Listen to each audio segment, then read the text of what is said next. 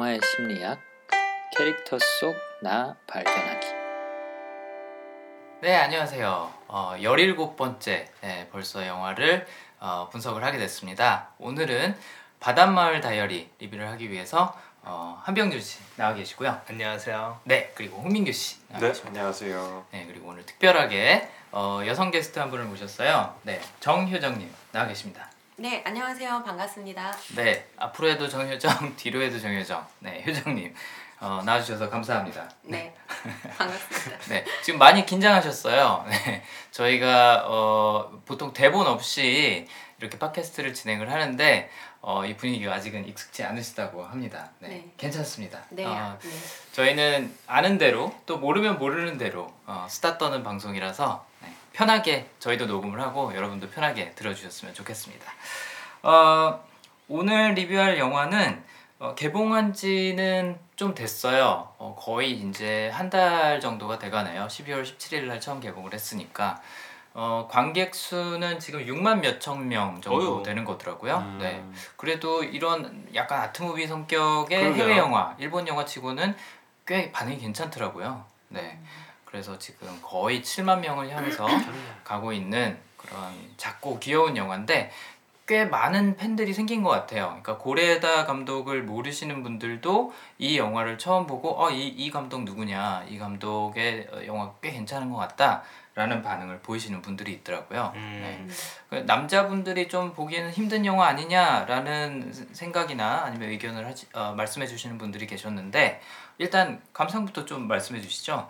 여기 나와 계신 우리 홍민규 씨와 한병준 씨, 네. 남자들 보기에 에, 별로인가요? 어떠신가요? 어, 약간 제가 뭐 남성의 그걸 다 대변할 수 없지 건 없지만 네.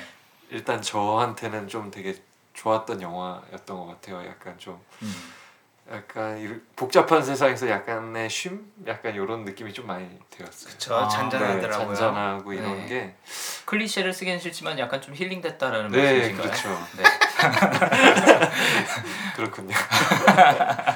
어, 그러셨구나. 어, 마침 또 그리고 혼자 보셨다면서요? 네. 네 네. 아니, 그래서 홍민규 씨, 네. 어, 아까 녹음 시작 전에 저한테 말씀해주시기를 네. 여태까지 저희가 리뷰한 영화 중에- 중에서 제일 좋았다라는. 네.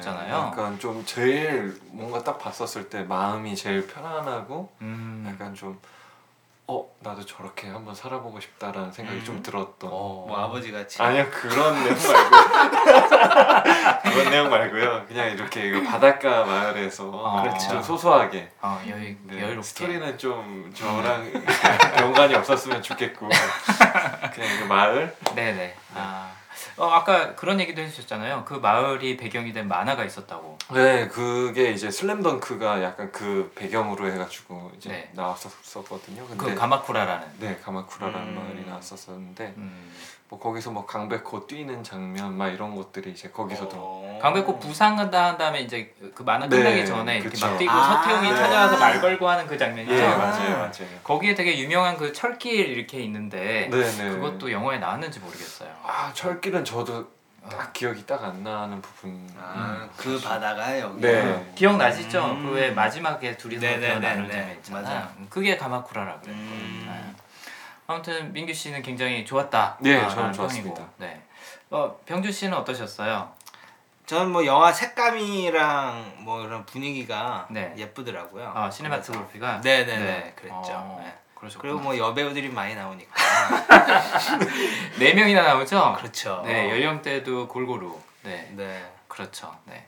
그래서 시각적으로 만족스러웠다. 그랬죠. 그 네. 벚꽃 씬도 그렇고. 어. 아 벚꽃신 아 맞아요 그 저희도 리뷰했던 러브레터에 나오는 그 자전거 씬이 좀 저는 겹쳐 보이더라고요 그 어, 언덕에서 이렇게 네, 둘이 타고 수 내려가는 거. 있잖아요 네. 어, 물론 그때는 가을이었던 걸로 기억하는데 거기서 네. 음, 아무튼 예쁜 씬들이 꽤 많았어요 네. 영화 정말 한 장면 한 장면이 still cut처럼 네. 네. 음, 예쁜 장면들이 참 많아요 뭐 배우들도 굳이 여배우들 언급 안 하더라도. 환상적이죠. 네. 그렇죠. 그 조연들도 뭐 조연들이 정말 짱짱하잖아요 네. 카, 카세 료 뭐 네. 이런 분들. 네. 네, 릴리 프랭키 아저씨라든지 네. 어, 그 키린 할머니 네, 맞아요. 좋아요. 네. 어쨌든 어쨌든 아 저도 남자니까 남자 평을 좀 얘기를 해야 될까요? 네. 아, 네. 저도 아, 뭐 이런 영화 원래부터 즐겨 보기는 하지만 보는 내내 약간 굉장히 공감이 많이 되고 음. 또 캐릭터들 한 명 한 명이 이해가 되고 해서 시간이 정말 어떻게 가는 줄 모르고 봤던 영화 중에 하나예요. 음. 그냥 이야기를 자연스럽게 따라가다 보면 어느새 끝이 나 있는 그런 아, 영화. 음. 네, 굳이 내가 뭘 노력을 해서 이해를 해야겠다라는 느낌이 드는 게 아니라 그냥 정말 이야기 듣고 있고 옆에서 관찰하고 하고 있고 그런 어, 좀 편안한 영화였던 것 같습니다. 아까 민규 씨가 말씀하신 거랑 비슷한 네. 평이었던 것 같아요. 네. 어, 여성분을 어쩔 수 없이 한 명이서 오늘 대표를 하셔야겠습니다. 네. 표정님은 어떠셨나요? 이 영화 보시면서? 음.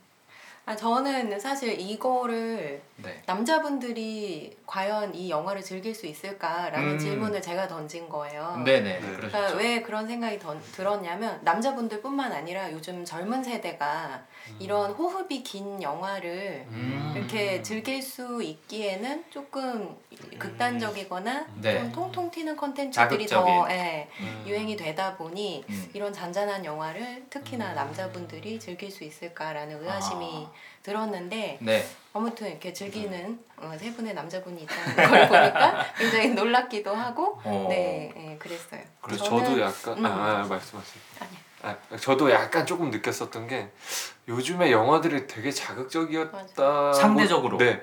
그게 확 와닿았었어요. 아, 왜 이렇게 음. 세상이 자극적이게 음, 바뀌었지? 막 맞아요. 이런 게 좀 되게 확 와닿았던 것 같아요. 그쵸. 우리가 평소에 보는 영화들하고 참 많이 다르니까. 네. 어떻게 보면 평소에는 뭐 떡볶이 먹고 있고 매운탕 먹고 있고 뭐 이런 거라고 네. 하면 이건 약간 홍합탕 같은 그런 느낌이죠. 아니면 뭐 보, 홍합? 보거지리, 어, 복질이 어, 괜찮네. 복질이, 복질이. 괜찮네. 네, 음. 복지리 네. 같은 영화. 네, 네. 굉장히 깊고 네. 그런 어, 단 덤덤한 맛. 네, 맞아요. 그런 약간 게좀 있죠. 네, 그러니까 담백한 어떻게 맛. 보면 지금 이 영화의 소재 자체는 굉장히 자극적일 수도 있는 아, 소재잖아요. 맞아요. 그런데 네. 이렇게 잔잔하게 풀어냈다라는 맞아요. 것 자체가 음. 굉장히 놀라운 부분이기도 한것 같아요. 그런 면에서 어. 복질이랑 잘 맞는 것 같네요. 위험하잖아요. 위험하잖아요. 그러네요. 위험하지만 어, 굉장히 먹으면 네, 좀 맑게 적절했어. 네, 좋아요. 브라보. 네, 좋습니다. 어, 아무튼 벌써 7만 명 가까이 봤다는 거는 이런 네. 어려 어려울 수도 있는 주제 혹은 이런 좀 밋밋해 보일 수도 있는 영화치고는 반응이 꽤 괜찮다는 거거든요. 혹시 이 배급사 관련 분이 듣고 계시면 어, 성별이 연령대가 어떻게 지금 분류가 되고 있는지 알려주시면 되게 좋을 것 같아요. 음. 저는 개인적으로 남자들도 이거 많이 좋아할 것 같거든요. 네. 네.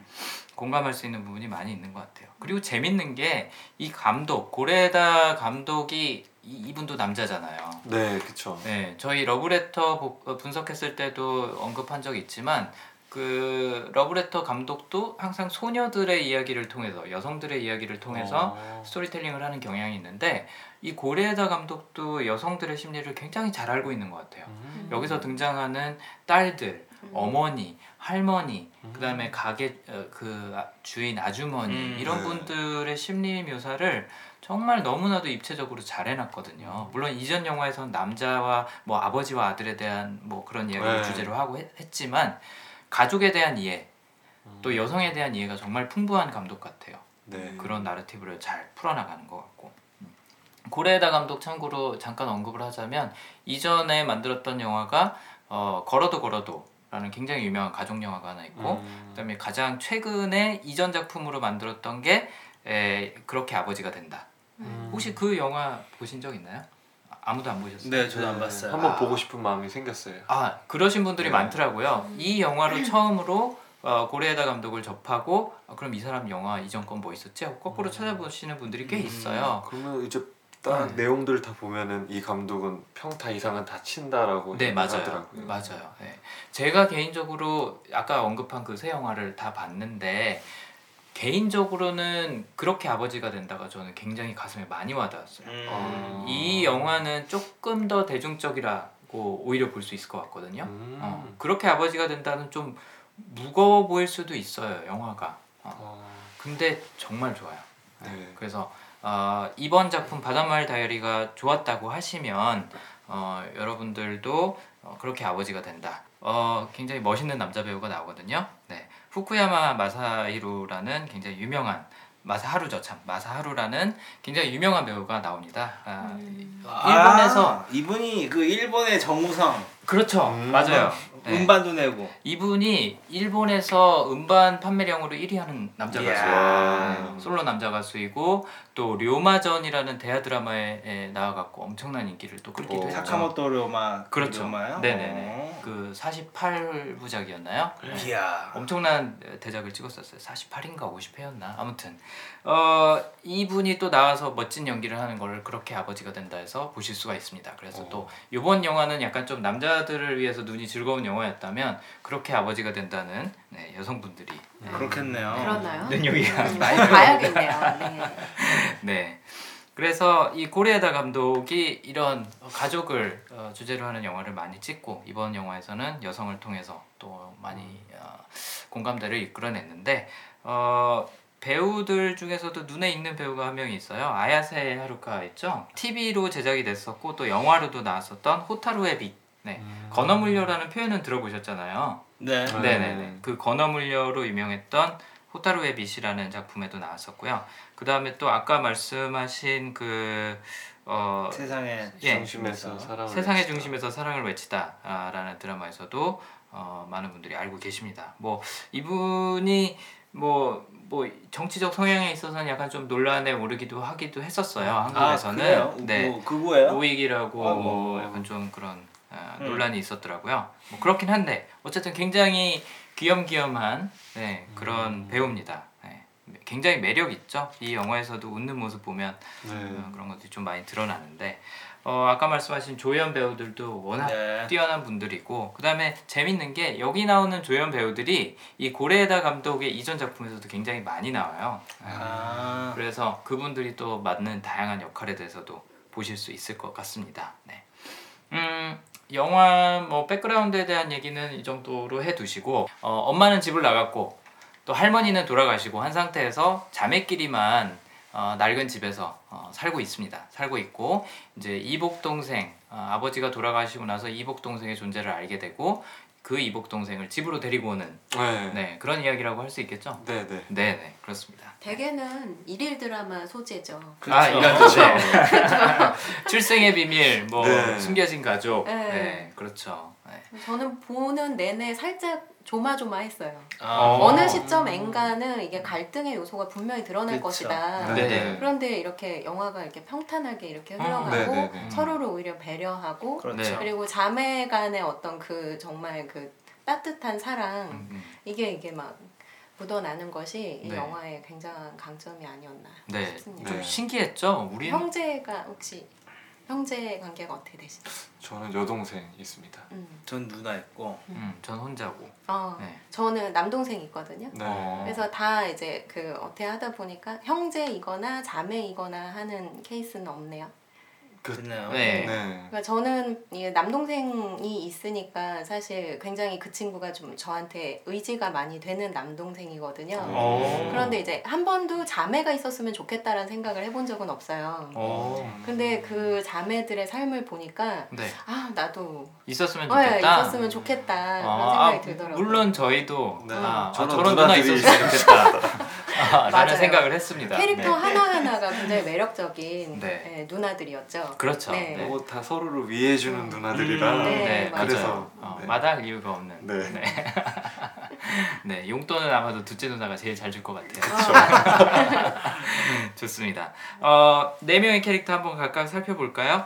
어, 늘 그랬듯이 캐릭터들의 성향에 대해서 간단히 일단 먼저 말씀을 드리고 그 다음에 자세한 이야기를 나눠보도록 하죠. 첫째 예, 장녀로 나오는 캐릭터 이름이 사찌예요. 사찌. 어, 영화 내에서는 뭐 사짱 뭐 이렇게 부르기도 하는데 굉장히 진지하고 또 단정한 그런 캐릭터입니다. 아마도 어, 저희가 예상하기에는 책임이라는 강점을 갖고 있지 않았을까. 어, 영화를 보면서 사실 이거는 거의 바로 인식이 네. 되기 시작하더라고요. 그래서 어, 책임이라는 성향 갖고 있다고 예상을 했었고 이 책임이라는 성향 갖고 계신 분들은 내가 원하는 것, 내가 필요로 하는 것보다는 타인이 원하거나 타인에게 필요한 것 혹은 타인에게 약속한 것 이런 것들을 좀 더 우선시하는 경향이 있죠. 그래서 타인의 목소리로 어, 움직이는 사람들이라고 정의를 할 수가 있는데 어, 극 중에서도 보면 대부분의 에, 행동을 하게 되는 동기나 이런 것들이 이런 책임감에서 나오는 경우가 많습니다. 어, 집을 나간 엄마 굉장히 안 좋게 안 좋게 생각을 하고요. 또 그 집에서 혼자 남아서 어떻게 보면 아이들을 키우는 거죠. 물론 할머니의 도움이 이전까지는 있긴 했지만 어, 밑에 동생들을 자기가 잘 아, 맡아서 키워야겠다라는 책임감이 굉장히 강합니다. 그렇기 때문에 뭐 연애나 결혼 이런 것도 좀 늦춰지는 경향이 있고요. 음. 그다음에 또 일에 있어서도 간호사로 근무하는 걸로 나오는데 중간에 호스피스 병동으로 어, 이동을 하라는 이제 발령을 받고도 네. 조금 고민을 하긴 하지만 결국에는 이런 책임감 때문에 맡아서 어, 수락을 하게 되는 경우가 나오고요. 또 가장 중요한 건 이 스즈라는 막내 동생을 데리고 오죠. 네, 막내 동생을 데리고 오는 것도 어떻게 보면은 아 이건 좀 이따 얘기를 해드리는 게 낫겠다. 아, 아무튼 스즈라는 이 막내 동생도 본인이 책임감을 느껴서 데리고 온다라고 볼 수가 있을 것 같습니다. 그래서 책임. 음. 그래서 자신을 희생하는 경우를 종종 보여주죠 영화 안에서 네. 네, 그런 부분에 대해서 좀 이따 자세하게 얘기를 해보고요. 그다음에 둘째, 아 둘째는 요시노. 네, 요시노는 굉장히 막 세련되고 발랄하고 그러잖아요. 네. 어, 첫째가 보기에는 쟤는 왜 이렇게 책임감 없이 살지? 대책 없이 살지? 남자를 골라도 맨날 저렇게 책임감 없는 놈만 고르지? 약간 이런 시선으로 바라보게 되는데 히스테리 히스테리 그 영화에서 명대사 중에 하나죠, 그렇죠? 네. 노천의 히스테리라고 막 욕하는데 어, 어쨌든 둘째는 적응이라는 테마를 갖고 있지 않을까라고 예상을 해봤습니다. 어, 적응 테마를 갖고 계신 분들은 항상 약간 좀 현재에 집중을 하고 계시고 네. 일어나는 일들을 그냥 그대로 받아들이시지 아 그거에 대해서 뭐 계획을 한다든지 검토를 한다든지 아니면 복습을 한다든지 하는 이런 어, 노력은 상대적으로 덜 기울이시는 분들이에요. 왜냐하면 현재에 집중해서 하나씩 어, 나한테 떨어지는 문제들, 닥쳐오는 상황들을 해결해 나가는 거에 집중하시고 또 거기서 만족을 많이 얻으시는 분들이거든요. 그래서 둘째는 적응이라는 테마로 저희가 예상을 해봤습니다. 그래서 첫 장면부터 이게 바로 보여요. 어. 이, 이 남자친구하고 같이 자다가 일어나는 그 장면으로 영화가 시작을 하잖아요. 네. 둘째인 요시노는 그 남자친구한테 돈을 빌려주고 아무렇지도 않게 빌려주고 필요하다니까. 그다음에 또 남자친구가 어 알바비 나오면은 갚을게라고 하는데도 어 언제 갚아도 상관없어 아무 때나 갚아 뭐 이런 식으로 되면 되고 아니면 아니고 어 중요한 건 내가 지금 내 앞에 놓인 상황을 해결하는 거. 그래서 되게 어 대책 없이 사는 사람처럼 보이지만 이 영화에서 굉장히 빛을 발하는 순간이 있어요. 이런 성향이. 네, 그래서 그거에 대해서는 조금 이따가 아, 자세히 얘기를 나누고요. 셋째 캐릭터, 예, 치카죠. 치카는 헤어스타일도 독특하고 또 옷 입는 것도 굉장히 독특하고 어, 심지어 남자 취향도 독특합니다. 네, 머리 앞으로가 진짜 머리 크기의 한 세 배는 정도 돼 네. 보이는 굉장히 특이한 스포츠 용품 사장님 어, 하고 연애를 하는데 어, 여러 가지 성향이 있겠지만 어, 발상이라는 성향이 제일 강하지 않았나 싶습니다. 네. 참고로 여기 저랑 옆에 앉아 계신 병준 씨, 그다음에 민규 씨, 네. 저 이렇게 세 명이서 발상을 다 갖고 있는데 어, 조금 튀는 면이 있어요. 네. 네. 틀 안에 갇혀 있는 거 별로 안 좋아하고 새로운 것 궁금해하고 추구하고 하기 때문에 어, 이런 부분이 어, 패션이나 헤어스타일이나 뭐 이성 취향이나 이런 데서도 조금씩 나타나는 것 같습니다. 그래서 이 부분도 이따가 자세히 한번 좀 얘기를 나눠보고요. 어떻게 보면은 이 극을 이끌어가는 거는 첫째와 넷째가 아니었을까 네. 그렇게 생각을 하는데 막내 성향이 어, 저는 최상화라고 생각을 했어요. 이건 제가 갖고 있는 성향이기도 하죠. 어, 최상화 갖고 계신 분들은 대체적으로 어, 기준이 높습니다. 근데 그 기준이 절대적인 기준이 꼭 어, 저- 적용이 되는 건 아니고요. 본인만의 기준이 높다는 얘기죠. 그래서 어, 내가 생각하는 완성, 내가 생각하는 완벽의 단계까지 가려고 어떻게 보면 끊임없이 노력도 하지만 또 다른 한편으로는 끊임없이 스트레스도 받고 있는 네, 그런 사람들이라고 얘기를 할 수가 있죠. 그래서 쿵짝이 되게 잘 맞아요. 첫째 언니랑 막내랑. 음. 첫째는 굉장히 책임감 있어서 꼼꼼하게 하는 스타일이고 막내는 완성, 완벽을 중요시하기 때문에 그걸 만들어가기 위해서 노력을 하는 스타일입니다. 굉장히 노력파예요. 막 음. 어, 방 안에서 혼자 축구공 붙잡고 윗몸 일으키게 하고 있고 네, 훈련하고 있죠. 네. 네. 효정님이 그걸 집에 가서 네, 영화 보고 도전해봤는데 쉽지 않다. 네. 어, 아무튼 여러모로 좀 모범이 되는 예, 모습을 많이 보여주려고 하는데 막내 가장 큰 동기는 이 최상화를 어, 최상화가 비롯돼서 어, 최상화로부터 비롯돼서 어, 완벽한 가족을 어, 갖고 싶었던 게 아닐까 어, 네. 저는 그런 생각을 해봤습니다. 그래서, 그래서 그거에 대해서도 한번 이따가 자세히 얘기를 나눠보죠. 음. 일단 어, 내용 들어가기 전에 어, 어느 분이 제일 아 난 이 캐릭터가 제일 좋았다 마음에 들었다라는 생각 들으셨나요? 저는 셋째요. 아 셋째 이름이 치카. 네, 어. 치카. 네. 어, 굉장히 매력 있어요. 음, 음. 나름대로의 저랑은 조금 다른, 그렇죠. 네, 다른 캐릭터라서 그런지는 모르겠는데 음. 중간 중간에 보면 그 친구가 하는 행동 그리고 그 음. 친구의 남자 친구가 하는 행동이 아. 이렇게 어우러져서 너무 귀여워요. 음. 어. 그래서 뭐 낚시 이거 시험해 보는 거 이제 어, 뭐 이렇게 어방 방 한가운데서 막 낚시하고 어, 그러잖아. 낚시 어. 이렇게 혼자 연습하는 거 어. 그런 것도 너무 귀엽고 음. 음. 그리고 남자친구도 네. 자기 발, 발 만져보겠냐고 맞아요. 어, 어. 되게 이렇게 자기 음. 발 만져보라고 첫째 누나한테 내밀고 네, 맞아요. 어, 그런 거 되게 귀엽죠 그 두 사람은 아마도 발상을 공유하고 음, 있는 것 같아요. 그런 거 같아요 음. 네네. 음. 발상 있는 분 좀 이렇게 신기해하시고 네, 재밌어하시고 신기해요 하는 지금 편이죠. 세분 신기해요 아 발상을 갖고 있으면 자동으로 귀여움을 받는군요. 네. 아, 네. 음, 좋습니다. 네. 어 여기 두 분은 어느 캐릭터 제일 마음에 드셨어요? 저 같은 경우는 첫째 캐릭터가 어 진짜요? 네. 오 어떤 면에서? 좀 되게 안정감을 좀 주는 것 같아요. 아 그런 거 있죠. 음, 약간 약간 중심을 잡아주는. 예, 음. 약간 저 같은 경우는 약간 좀 음, 안정적이진 않잖아요. 그렇죠. 음. 어디로 튈지 모르는 약간 그런 면이 있으시죠. 예, 그걸 좀 잡아줄 수 있는 아, 또 사람이 또 괜찮겠다라는 생각이 아. 좀 들어요. 그러셨구나. 어, 내 성향에 기반해서 말씀을 네, 또 하셨네요. 그쵸. 어, 여기 효정님도 그러셨고. 네. 어. 병주 씨는 어느 캐릭터? 전 넷째가 좀 짠해서 음. 아, 마음이 많이. 가셨구나. 사랑이 음. 음. 좀 음, 역시 공감 갖고 계신 병진 씨, 네, 마음을 곧바로 읽으시고 통화되는군요. 음, 좋습니다. 한번 이야기를 본격적으로 들어가 보죠. 이야기를 이끌어간다라고 할 수 있는 첫째 예, 장녀 사치라는 캐릭터는 아까 저희가 어, 책임이라는 성향이 굉장히 강하다고 말씀을 드렸었는데요. 집에서 엄마 노릇하는 캐릭터예요. 처음부터 네. 굉장히 딱딱하게 나오죠. 그래서 뭐 치카한테도 야, 너 언제까지 잘 거니? 일어나 뭐 그러기도 하고 평소에 농담도 잘 안 하고 어, 근무할 때도 엄청 열심히 하고 진지하게 어, 임하고 그러죠. 또 어, 잔소리를 되게 많이 해요. 뭐 일어나라 밥 먹어라 씻고 들어가서 자라 제대로 앉아서 먹어라 짜게 먹지 마라 간장 많이 치지 마라 갑자기 바뀔 것 같네. 안정, 안정적이지 않네. 안정을 위해서는 이런 잔소리들이 이제 필요한 그럼요. 거죠. 네. 맞아. 아무튼 그래서 이렇게 잘 챙기고 또 반면에 이제 잔소리도 많이 하고 어, 진지하고 하는 스타일인데 제일 못 견디는 것 중에 하나가 책임감 없는 거예요. 네. 음. 동생들이 책임감 없게 하는 것도 못 보고요. 또 이제 그 아버지 장례식에 갔을 때 사실은 상주가 아니에요. 네. 음, 그쵸? 맞아. 상주는 세 번째 결혼한 부인이 부인이. 상주인데 그렇죠. 아 이- 그러네요. 이 부인이 그 스즈 그러니까 네. 자기 딸은 아니지만 어쨌든 그 남편이 데리고 온 딸한테 추도사를 맡기려고 그러는 거예요. 네. 아직 열 몇 살밖에 안 된 애한테 음.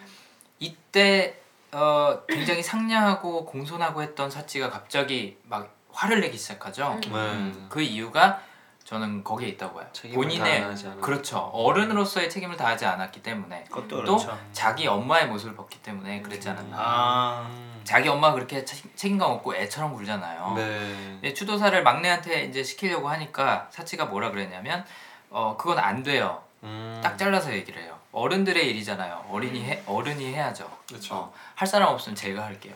이렇게 음. 하거든요. 네. 그랬더니 이 셋째 부인이 어, 막 울면서 정신없이 패닉 상태에 있다가 잠깐 정신이 들어가고 아 그럼 제가 할게요라고 네. 이제 철든 그런 얘기를 하죠. 근데 저는 되게 얄미웠어요. 셋째 누가? 셋째 부인. 셋째 그쵸 부인이- 말도 안 되죠. 네.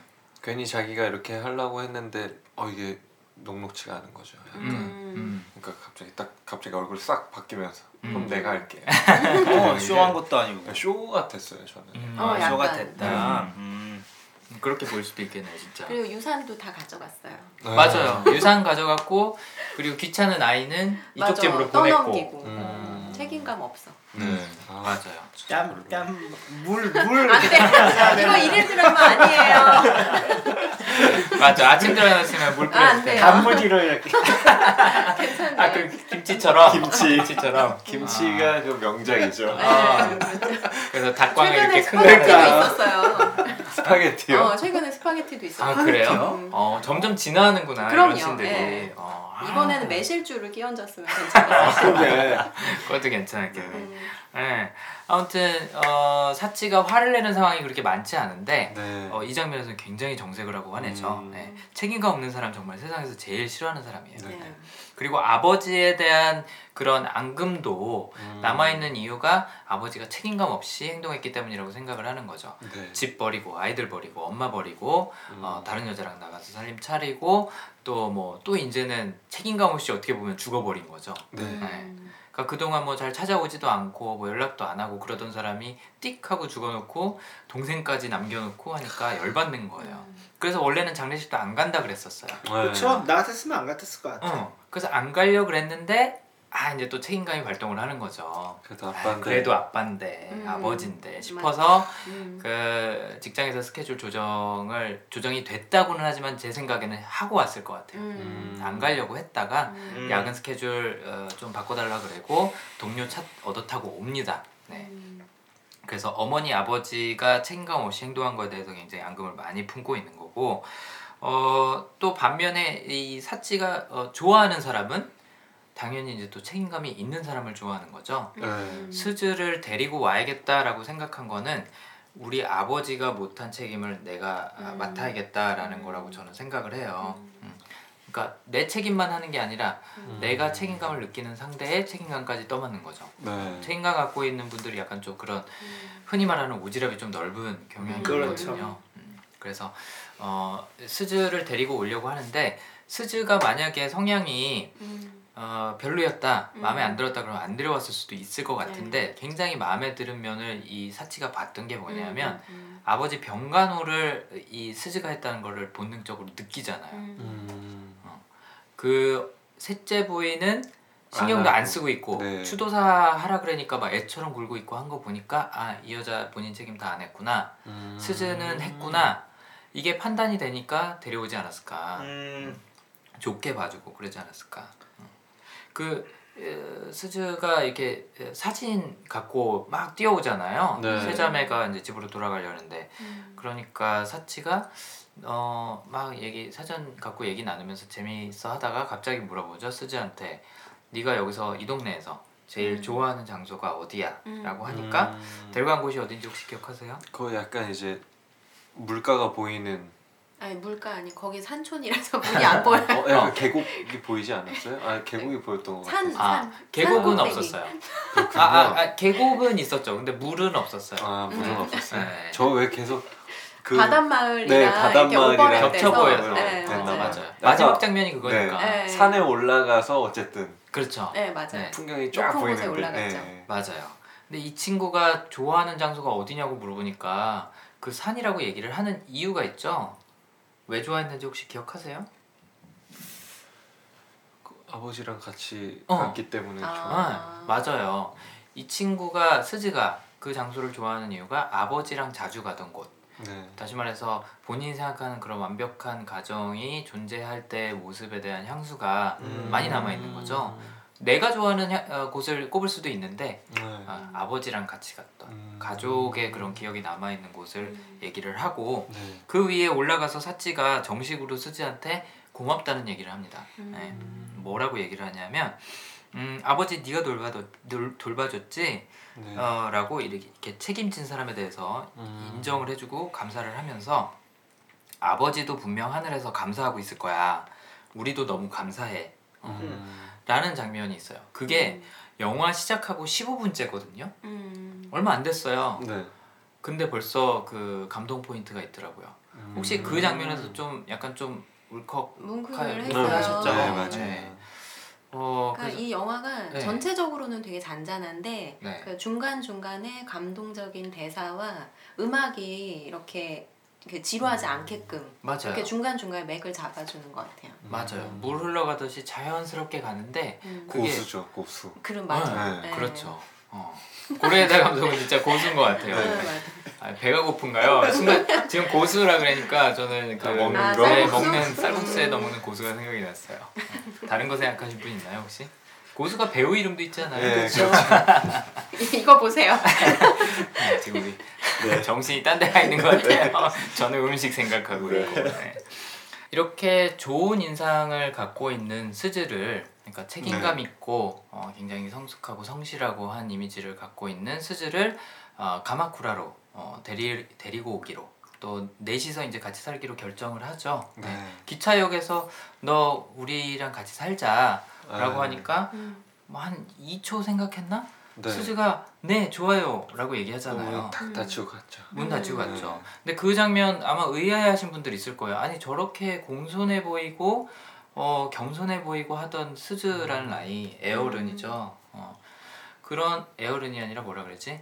에넬그니. 네. 에넬그니 같은 스즈가 어떻게 저렇게 신중하지 못해 보이는 답변을 할까? 어떻게 저렇게 음. 금방 답변을 할 수 있었을까?라는 걸 생각을 해보면 아까 얘기한 그런 가족에 적용된 최상화가 있지 않았을까? 어, 근데 저 완벽한 가족. 같은 경우는 또 다른 포인트로 뭐 느꼈었냐면은 네.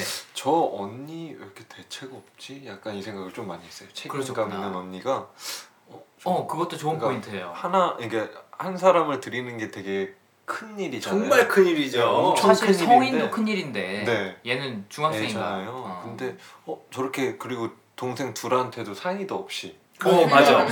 자 되게 맞아요. 자기 중심적이었어요. 그, 그, 저기 뭐야, 괜찮을 것 같다는 거 다시 한번 생각해 음. 보셔야겠어요. 네, 잔소리도 그래서, 많이 네, 하고. 자기가 막 혼자 다 결정하고 그래가지고 아니 근데 어. 그게 정말 중요한 반전이었던 게 원래 책임이 있는 사람들은 그렇게 쉽게 일을 결정하지 않거든요. 그쵸. 그렇죠. 네. 책임을 한 번 지게 되면은 자기가 끝까지 책임진다라는 게 있기 때문에 네. 그렇게 일을 이렇게 음. 느슨하게 결정하지 않아요. 음, 그런데 그렇죠. 어떤 확신을 했던 걸까요?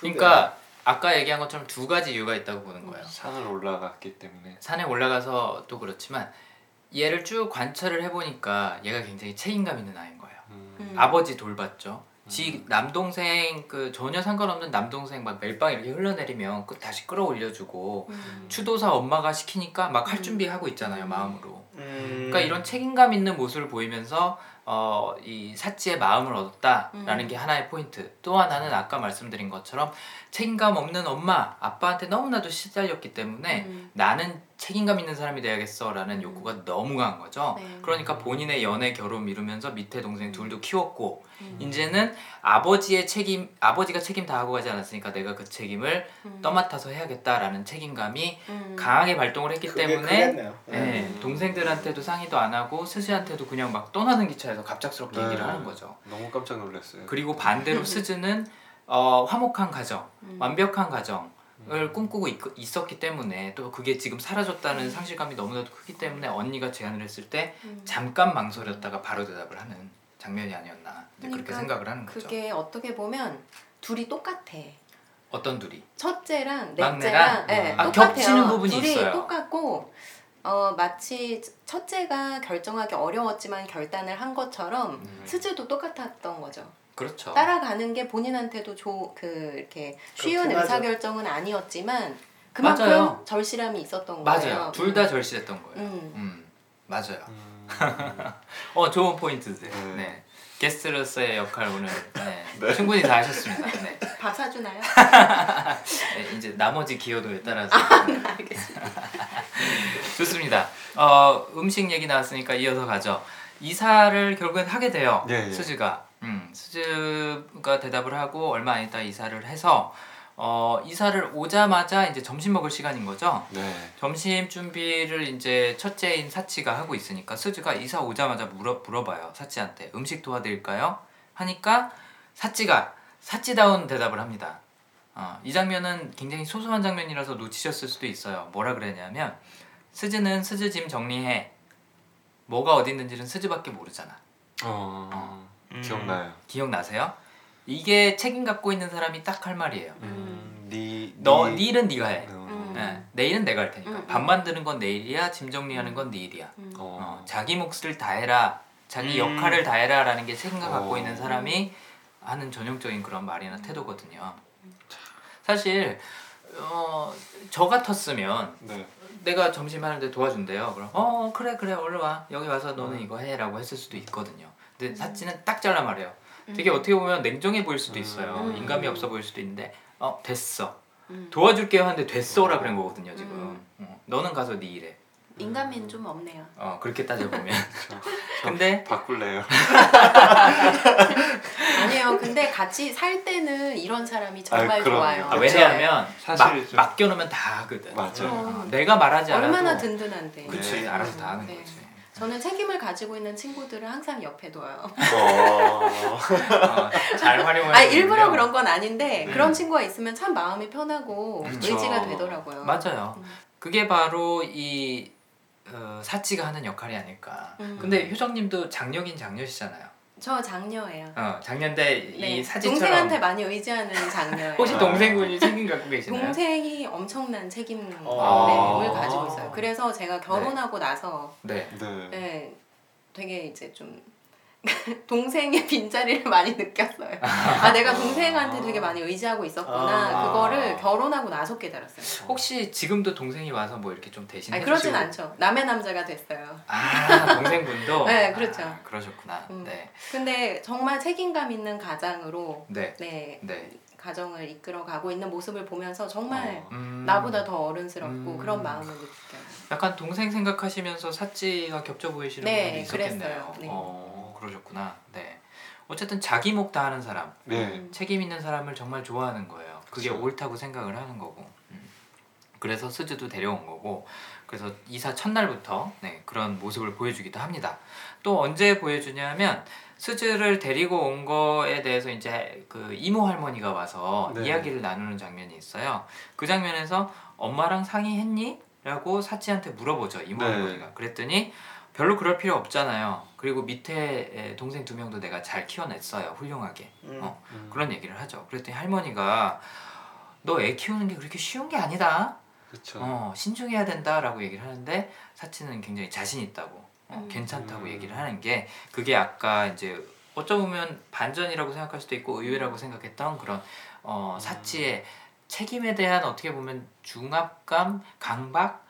이 강하게 드러나는 부분이라고 생각을 해요. 그렇죠. 네. 네. 뭐 사실 성인이 룸메이트로 들어오는 것도 되게 부담스럽잖아요. 어, 그럼요. 음. 여기 룸메이트 생활 다 해보셨나요? 아, 경준 네. 씨랑 저랑은 많이 해봤고 저는 아, 저는 진짜 혼자 사는 게 편해요. 다른 분들은 어떠세요? 저는 안 해봤어요. 어, 효정님 혹시 해보셨나요? 저는 남편이 최초의 아, 룸메죠. 아 네. 그러셨구나. 어 성인이랑 사는 거 쉽지 않으시죠? 다른 성인이랑 한 집에서 생활한다는 게 그렇죠. 쉬운 일은 아니죠. 만약에 내가 열 몇 살짜리 사춘기 여자애를 데려와서 키워야 된다. 예를 들어서 음. 남편분의 동생이 네. 어, 10대 사춘기 여자예요. 어. 쉽게 데려오실 수 있을까요?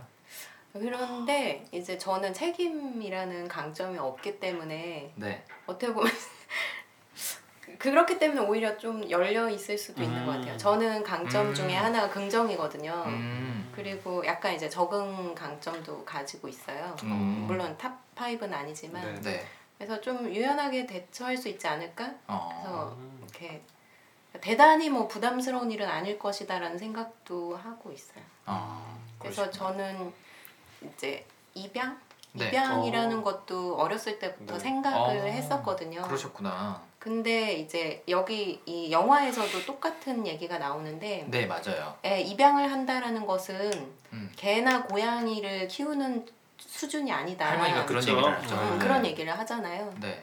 아마 대부분의 일반 그 네. 어른들은 그렇게 생각하시는 것 같아요. 네 맞아요. 음. 어 그런 면에서 이 사치가 느꼈던 책임감이란 얼마나 컸을까 음. 네, 한번 짐작을 해볼 수가 있는 거죠. 음. 네. 스즈를 데려온 데에는 여러 가지 요소가 있었겠지만 정말 아까 말씀하신 것처럼 개나 고양이 키우는 것처럼 쉬운 일이 아닌데도 불구하고 데려올 수 있었던 데에는 아버지의 책임까지 내가 다 해야 된다. 아, 라는 강박이 작용하지 않았을까. 또 그런 책임감 없어 보이는 아버지에 대한 어, 미운 마음 음, 그런 것도 작용을 했던 것 같습니다. 네. 근데 이게 어, 아까도 말씀드렸듯이 일할 때나 연애할 때나 뭐 다 적용이 돼요. 사치의 경우는 음. 어 일할 때뭐 사실 겹치는 부분이긴 한데 남친이랑 같은 직장에서 일을 하죠. 네. 네, 남친이 누구였는지 혹시 기억하세요? 의사 선생님이. 네 맞아요. 그러니까 이 사치는 간호사고 남친은 의사인데 여기에 살짝 그 아침 드라마 같은 요소가 있죠. 네 또 불륜이더라. 네. 그거는 정말 이 영화로서는 대단한 반전이었던 것 같아요. 네. 네. 사실 스토리에 있어서 굉장히 중요한 역할을 하게 되는 요소죠. 음. 네. 네. 어, 어떤 면에서 제일 반전이라고 느끼셨어요? 그러니까 아버지를 미워했던 만큼 음, 본인은 그러고 싶지 않다라는 그렇죠. 생각을 어렸을 때부터 했을 텐데 그렇겠죠. 네. 네, 음. 어떻게 음, 아내가 있는 남자와 어. 연애를 할 수 있을까? 그러니까 다시 한번 좀 풀어서 말씀을 드리면은 어, 아버지가 바람이 나서 다른 여자랑 나가서 이제 살게 됐어요. 음. 그것 때문에 엄마도 가출하게 됐고 음, 아이들은 혼자 남겨지게 됐고 할머니 손에 컸고 해서 약간 좀 불행한 가족사를 어떻게 보면 가- 갖고 있다라고 얘기를 할 수도 있는데 자기가 이제 그 반대 입장이 된 거죠. 음, 그 그렇죠. 반대 여자 입장이 돼서 어, 아내가 있는 물론 이제 별거 중이고 뭐 이혼 예정이라고는 하지만 어, 별거 중인 남자를 사랑을 하게 된 거예요. 음, 그래서 그, 그 반대 입장에 섰는데 어, 그런 것들이 굉장히 의아하죠. 그렇죠. 그리고 또 이 책임이라는 성향을 갖고 있는 사람이 어, 가족에 대한 책임, 뭐 혹은 뭐 연인이나 배우자에 대한 책임도 굉장히 강할 것 같은데 음. 이런 선택을 했다는 것도 음. 의아할 수 있는 부분 아닐까요? 음. 그럼요. 어. 일일 드라마에서 라면 내가 사실 어렸을 때부터 복수심을 키워왔던 거죠. 아, 아 죄송해요. 많이 혹시 보세요? 일일 저- 드라마, 아침 네, 드라마? 삶의 유일한 낙이에요. 아, 그래요? 네. 아. 이렇게 한 번 보면 재밌는 것 같아요. 뭐가? 한 번 보기 시작하면 재밌는 것 같아요. 아 일일 드라마? 네. 아 아니, 그게 약간? 그 청량감이라는 게 있어요. 어. 속 시원함? 그런 속 시원한 거. 대리만족? 네 그런 아. 게막 나는 팍막 터지고 이런 게 그렇죠. 있으니까. 회사에서 뭐 이렇게 뭐 집어 던지고 이런 거 못 하는데 아 김치 포기 던지고 어. 스파게티 면 던지고 하니까. 그렇구나 나날이 지나는 그런 소, 네. 소소한 복수 방법 네. 그런데 어쨌든 이 사치의 캐릭터상 네. 그런 의도에서 그런 사람을 사랑한 건 아닌 걸로 보여지죠. 음, 네. 그렇죠. 음. 네. 그러니까 본인이 책임감을 굉장히 많이 느끼고 있기 때문에 어, 이런 일을 어, 안 생기게 하려고 노력은 했겠지만 어, 그래도 나름대로는 책임을 다 하고 있는 게 뭐냐면 어, 이 남친 잘 챙겨줘요. 그럼요. 네. 음. 잘 챙겨주고요. 그다음에 또 가족들한테도 소홀히 하지 않기 위해서 음. 어, 본인이 이 남자의 관계를 공개적으로 하거나 아니면은 뭐 본인의 마음을 더 우선시해서 어, 음. 나는 음. 미안하지만 결혼해야겠어라고 음. 나가는 게 아니라 계속 동생들 돌보고 있죠. 음. 네. 그리고 심지어는 이 남자가 어 이제 아내랑도 이혼했고 나랑 같이 미국 가서 살자라고 하는데도 나중에 거부를 하죠. 음. 거부가 아니라 거절이지. 음. 거절을 하게 되는데도 이제 그런 책임감이 굉장히 강하게 음. 작동을 했던 것 같아요. 근데 아무튼 밥 되게 잘 챙겨줘요. 막 장봐 가서 요리해갖고 와. 남친 밥 해주고요. 어 어떻게 보면 내가 챙겨주고 기다려줘야 될 사람이라고 생각을 하는 거죠. 네. 그다음에 남친이 그 밥 먹자 우리 데이트하자라고 하는데 뭐라고 대답을 하냐면 어 근무 시간표 확인해 볼게라고 대답을 해요. 어. 그러니까 일에 대한 책임 일단 우선하고 그다음 책임 챙기고 약간 이런 식으로 항상 어, 생각을 하는 거죠. 그리고 또 아까 말씀드린 것처럼 연애관에도 작동을 하, 작용을 하는 게 둘째인 요시노가 책임감 없는 남친들 만나는 거 되게 아, 아, 싫어하죠. 네, 싫어하죠. 마음에 안 들어하잖아요. 그래서 그 첫 장면에서 나오는 남자친구가 와갖고 되게 공손하게 인사도 하고 하니까 음. 어, 쟤는 그래도 좀 괜찮아 보이네 하면서 약간 좀 비꼬는 어, 음. 그런 모습을 보여주기도 하죠. 물론 결국에는 그 남자애도 굉장히 책임감 없게 네, 행동을 뭐 하긴 했지만 있죠. 음, 뭐 그러기도 하고 또 일상생활에서도 나타나는 게 어, 둘째 요시노가 아, 본인의 옷을 아, 함부로 음. 어, 물어보지도 않고 입으니까 니거 입어 하면서 막 아침 먹는 도중에 뺏으려고 그러죠. 자매가 있는 집은 네. 네. 이런 일은 숱하게 많죠. 일어난다고 합니다. 네. 그렇죠. 네. 네. 이거는 책임과는 관련 없는 거예요. 아 아니 근데 꼭 그렇진 않더라고요. 음 그래요? 네, 그러니까 음. 책임 있는 사람은 내 몫은 내가 알아서 하자. 음. 어, 남의 영역에 침범하지 않고 민폐 끼치지 않는다라는 생각이 굉장히 네, 강하기 때문에 부러운 그런데 부분이에요. 아 빌려 입을 수 있다는 거. 네. 그렇죠. 음. 근데 쉐어하고 싶어요. 그렇죠. 근데 이런 것들을 뭐 빌려 입어도 말 안 하고 빌려 입어도 아무렇지도 않은 자매들도 있거든요. 어, 이제 그래요? 근데 어 굉장히 어른스러워 보이는 사치지만 그 장면에서는 되게 애 같아요. 그러네요. 네, 그게 이제 책임이 강하게 발동하기 어, 때문에. 내 영역에. 대한 나도 너한테 민폐 안 끼치려고 노력하는데 음. 너는 왜 나한테 민폐 끼치냐라는 게 아. 책임 갖고 있는 사람이 보일 수 있는 반응인 그땐 거죠. 조금 이제 사치가 좀 유치해 보이긴 했어. 맞아요. 네. 네. 그런데도 성향이 드러나는 거거든요. 음. 작은 데에서 굉장히 가끔 이해 안 되거나 유치한 행동을 할때 음. 어, 그런 성향이 나올 수가 있는 거죠. 음. 그래서 뭐 일상 속에서 그렇게 나오기도 하고 또 일할 때도 보면은 어, 병원에서 근무를 하면서 이런 대사가 있어요 중간에 이건 저는 의도적으로 감독이 집어넣은 장면이라고 생각을 하거든요. 211호 병실 사토 씨가 소변을 12리터나 봤어요라고 막 심각한 표정으로 이제 네. 그 근무실에 들어가고 얘기를 해요. 그러니까 동료 간호사들이 와 대단하네 하면서 막 웃어요. 근데 혼자 진지하게 웃을 일이 아니에요. 막 이러거든요. 그러니까 이런 진지함이 어디서 나오냐? 이것도 마찬가지로 본인의 일에 대한 또 환자에 대한 음. 책임감이 굉장히 강하기 때문에 음. 그런 거고 또 아까 말씀드린 것처럼 호스피스 병동으로 발령이 났을 때 사실 죽어가는 사람들을 케어한다는 게 쉬운 일이 아니거든요. 그렇죠. 정신적으로 얼마나 힘들겠어요. 맞아요. 그래서 동료 의사도 그러니까 남친도 다시 한번 잘 생각해봐라. 아, 신중하게 검토해라. 그게 그것도 쉬운 일이 아니다. 마치 아까 그 이모 할머니가 음. 애 키우는 거 쉬운 일 아니다라고 얘기하는 것처럼 여기서는 남친이 죽어가는 사람들 돌보는 것도 쉬운 일이 아니다라고 얘기를 하는데 어, 신중하게 생각하겠다고는 하지만 어쨌든 결국에는 수락을 하거든요. 네. 본인 일에 대한 책임 또 내가 책임감을 느끼는 그 환자들에 대한 것도 반영이 됐기 때문에 어려운 일이지만 수락을 하지 않았을까. 그리고 또 책임 갖고 계신 분들이 거절을 잘 못해요. 네. 네. 그런 편이죠. 그래서 일, 뭐 연애, 그 다음에 가족 뭐 모든 부분에서 이런 책임들이 어, 작용을 하게 되는 것 같아요. 네. 그리고 또 어, 어찌 보면 엄마랑 나중에 이제 마지막에 가서는 화해를 하게 되잖아요. 네. 그 화해하는 것도 엄마가 책임감 있는 모습을 보여줬을 때 그때 화해할 수 있지 않았나 싶어요. 음. 왜냐하면 그 이전까지는 반응이 어, 엄마 자기가 없어. 음. 음. 엄마는 애들 냅두고 떠났잖아. 음. 그리고 뭐 집 팔까 어쩔까 막 얘기하잖아요. 그 장면에서 엄마한테 또 여기서 정색하고 화를 내죠. 네. 어, 엄마는 그런 말 할 자격 없어. 자격 없죠. 어, 실제로도 없고. 어. 그러면서 뭐라 그랬냐면 엄마는 맨날 다른 사람 탓만 하잖아요. 어린애처럼 음. 굴지 말아요라고 얘기하거든요. 그러니까 책임 성향 갖고 계신 분들이 제일 싫어하는 것 중에 하나가 본인의 책임 다 하지 않고 남 탓하는 것. 음. 그러니까 자기 행동에 대한 책임을 안 지는 거잖아요. 남 네. 탓하는 게 그런 거 굉장히 싫어하는데 엄마가 마지막에 가서는 좀 엄마다운 모습을 보여주기 시작해요. 음. 혹시 그게 어떤 걸로 계기가 됐는지. 선물을 사왔어요. 어 맞아요. 선물 사왔고 음. 엄마 묘지 찾아가고. 그러니까 네. 어, 그런- 사치한테는 할머니죠. 어 그렇죠. 네. 음. 그러니까 본인들을 키워준 할머니 네. 성묘가고 음. 어, 맞아요 정확하게 짚으셨어요 어, 선물 사주는 게 뭐가 그렇게 대수냐라고 생각할 수 있겠지만 사치 입장에서는 엄마가 정말 오랜만에 음. 어, 뭐 장례식 하는데도 찾아오고 어, 애들 선물도 다 챙겨왔어요 세 명 것만 챙겨온 게 아니라 심지어 스즈 것도 스즈 네. 챙겨왔죠 스즈 거는 제가 보니까 두두 개였어요. 개였어 맞아 맞아 음. 잘 보셨네요. 네, 맞아요. 선물 두 개였거든요. 그런 거 보고서는 아 우리 엄마가 지금 책임감 있게 행동을 하고 있구나. 음. 네. 또 성묘 가는 것도 굉장한 음. 그런 책임의 사례를 볼 수 있잖아요.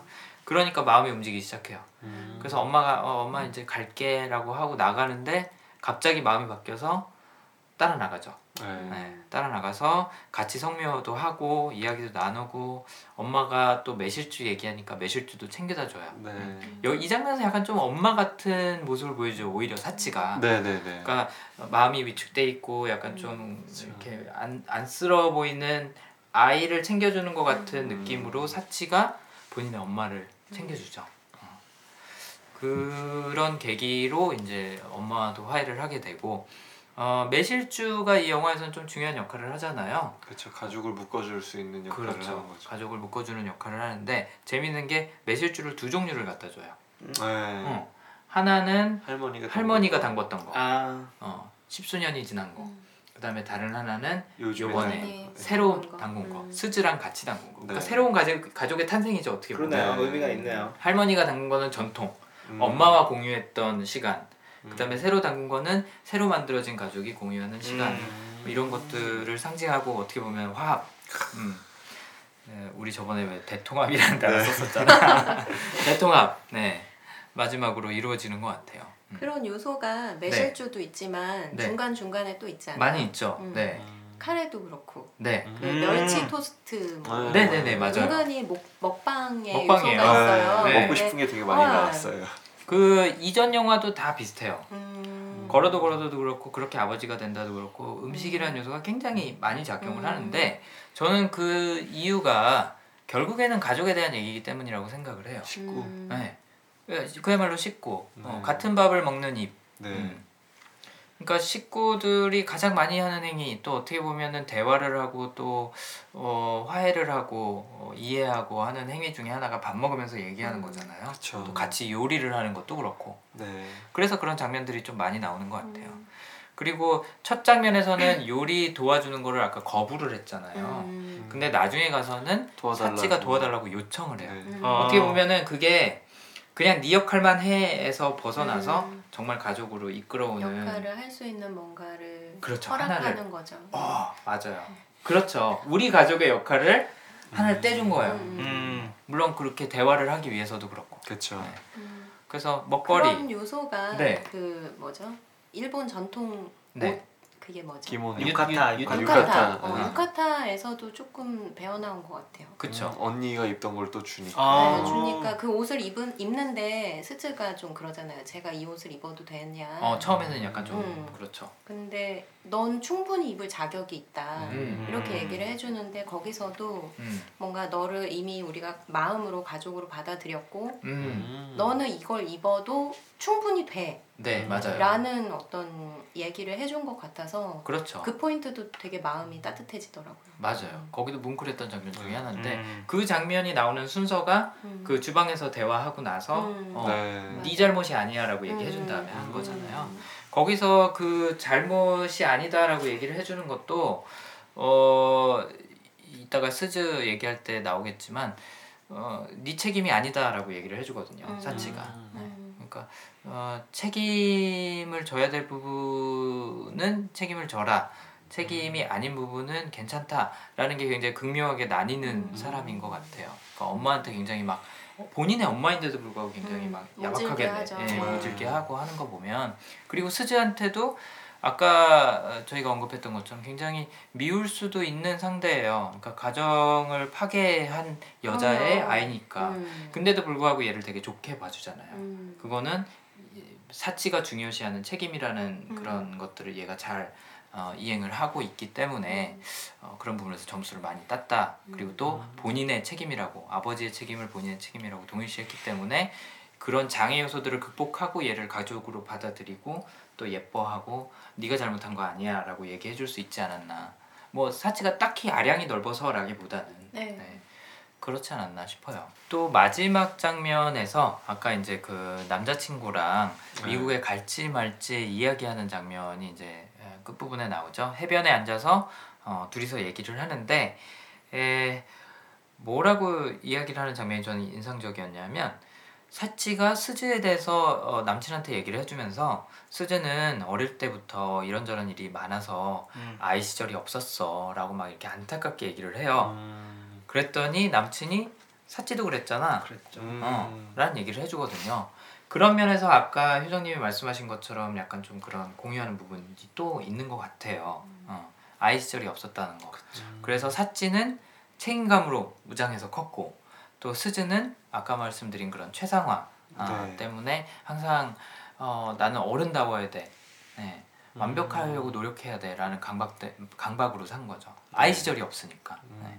그래서 둘 다 약간 좀 어른처럼 살려고 노력했기 때문에 더 서로의 마음을 잘 이해하는 상대가 되지 않았을까 아, 그런 생각이 듭니다. 아무튼 미국 가자는데 못 가는 거죠, 사실. 네. 음, 거절을 그쵸. 하게 되는 배경에는 일에 대한 책임감, 또 아이들에 대한 책임감. 어, 아직 결혼도 안 했는데 책임이 너무나도 막중합니다. 남자는 갈 거예요. 갈 건데 따라올래?라고 했더니 어, 미안한데 나는 못 가겠다라고 네. 하는 거죠. 아, 사실 미안하다는 얘기도 안 해요. 네. 나는 못 가. 남자친구도 알고 있어요. 맞아요. 그럴 줄 알았어요. 음. 그치. 음. 사치가 어, 가족에 대한 책임감이 엄청나다는 거를 네. 네, 남친도 알고 있었죠. 음. 다 같이 가지 왜? 어 여기 이제 또 발 발상 발상 다음 답변이에요. 다 같이 가면 되는 건데 이제 둘째, 셋째, 넷째가 나왔는데 둘째, 셋째는 뭐 그렇게 비중이 예, 않았어요. 첫째랑 막내만큼 네. 크지는 않아요. 그리고 각기 다른 이유로 너무나도 빨리 커버린 첫째와 막내가 서로 교감하는 부분이 제일 많죠. 네. 네. 둘째는 아까 적응이란 성향이라고 말씀드렸었는데 예, 현재에 주어진 상황, 현재에 주어진 과제에 충실한 아, 뭐 과거나 미래는 상대적으로 덜 생각하는 사람인데 어, 그 첫 장면에서 나왔던 남자친구하고 바닷가 보이는 레스토랑에서 식사를 하는 장면이 있어요. 네. 혹시 기억하시는지 모르겠는데 그 남친이 이렇게 얘기를 해봐요. 조금 어 뭐라 그럴까 어, 의문이라고 얘기를 하면서 스즈를 혹시 너네 그 세자매한테 떠넘긴 거 아니야? 그 셋째 아, 부인이?라고 얘기를 하니까 에이 스즈 자기가 결정한 건데 뭐별 생각 없다는 듯이 그냥 얘기를 해요. 네. 근데 아, 남친이 뭐라 그러냐면 사람이 너무 좋구나 당신. 그렇죠. 어, 그렇게 얘기를 해요. 누가 봐도 그런 거 아니야라고 되묻는 거죠. 근데 적응 갖고 계신 분들은 일어나는 일들에 대해서 그렇게 막, 막 여러 번 곱씹어보고 하는 게 아니라 그냥 이걸 어떻게든 해결하고 또 적응해 나가야 될 과제 정도로 생각을 하거든요. 그런 모습이 좀 보이는 대화였고 그 다음에 또뭐 어 그 스즈랑 같이 출근하는 장면이 또 나와요 중간에. 네. 그 장면에서도 어, 어 늦겠어요 언니 괜찮아요 그러니까 엄청 뛰죠. 어, 뛰긴 뛰는데 역에 도착해서 괜찮아요 늦, 늦을 텐데 라 그러니까 요시노 그 둘째 언니가 어 괜찮아 내가 하는 거 그렇게 중요한 일 아닌데 음. 이런 식으로 얘기하거든요 그러니까 첫째가 보기에는 얼마나 대책 없어 네. 보일까요 둘째가 그런데 아까 제가 이분의 이런 성향이 빛을 발하는 장면이 하나 있다고 말씀드렸잖아요 네. 그 영화에서 릴리 프랭키 아저씨랑 이 아줌마랑 같이 이 작은 식당을 하나 아, 운영하는 걸로 네. 나오죠. 그 설정에서 아주머니가 이제 암에 걸려서 네. 어, 죽을 준비를 하고 있고 이제 가족 중에 한 명인 그 여동생이 유산을 노리고 있다는 거, 가게를 노리고 있다는 걸 알게 되죠. 그래서 어, 본인 업무가 아닌데도 불구하고 어, 굉장히 어, 기발한 해결책을 마련을 해내는 게 바로 이 평소에는 대책 없어 보이는 요시노입니다. 그러니까 요시노의 이미지로 봤을 때는 얘는 계획도 없고 생각도 없고 어, 맨날 임기응변으로만 살아가고 그럴 것 같잖아요. 근데 그런 어떻게 보면 순간순간에 문제를 해결해 나가는 능력이 여기서 타, 아, 탁월하게 어, 보이는데 음.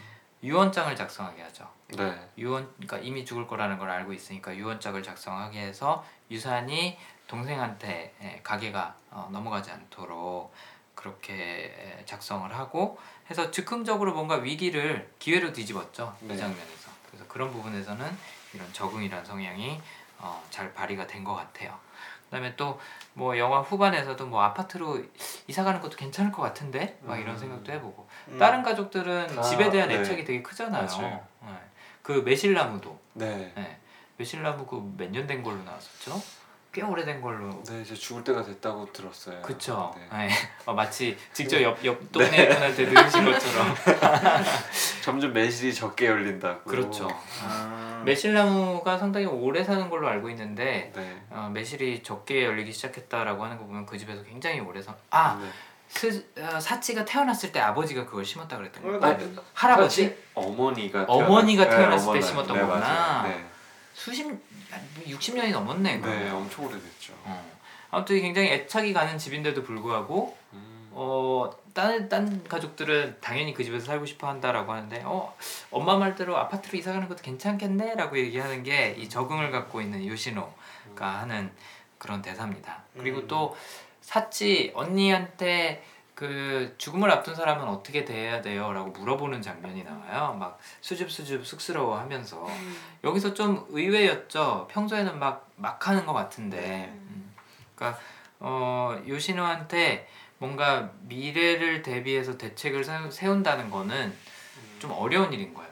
어, 음. 자연스럽지 음. 않고. 왜- 왜냐면 현재에 집중하면서 살아가는 사람이니까. 어. 근데 그때 술을 마시고 올라가서 얘기를 해요. 네, 네. 그 이유가 속 깊은 얘기를 술을 마시지 않고는 어, 잘 못하는 거죠. 음. 그러니까 즉흥적으로 이야기하는 거에 더 익숙한 사람이기 때문에 음. 내가 언니한테 얘기를 해야지 네. 이런 질문을 해야지 아 근데 주제가 참 어렵네 이게 계획적으로 잘 안 되는 거죠. 그러니까 술 마시고 생각나는 대로 이제 자연스럽게 얘기를 할 수 있는 기회가 주어지는 네, 그런 캐릭터라고 볼 수 있을 것 같습니다. 근데 약간 그 뭐냐 이제 사치랑 스지랑 어떻게 보면 되게 대립적인 관계잖아요. 지금 그렇죠. 보면은. 책임을 다하고 있는 사람은 미리 뭐 계획도 세우고 네. 대비도 하고 뭐 준비도 하고 하는데 반대죠. 네.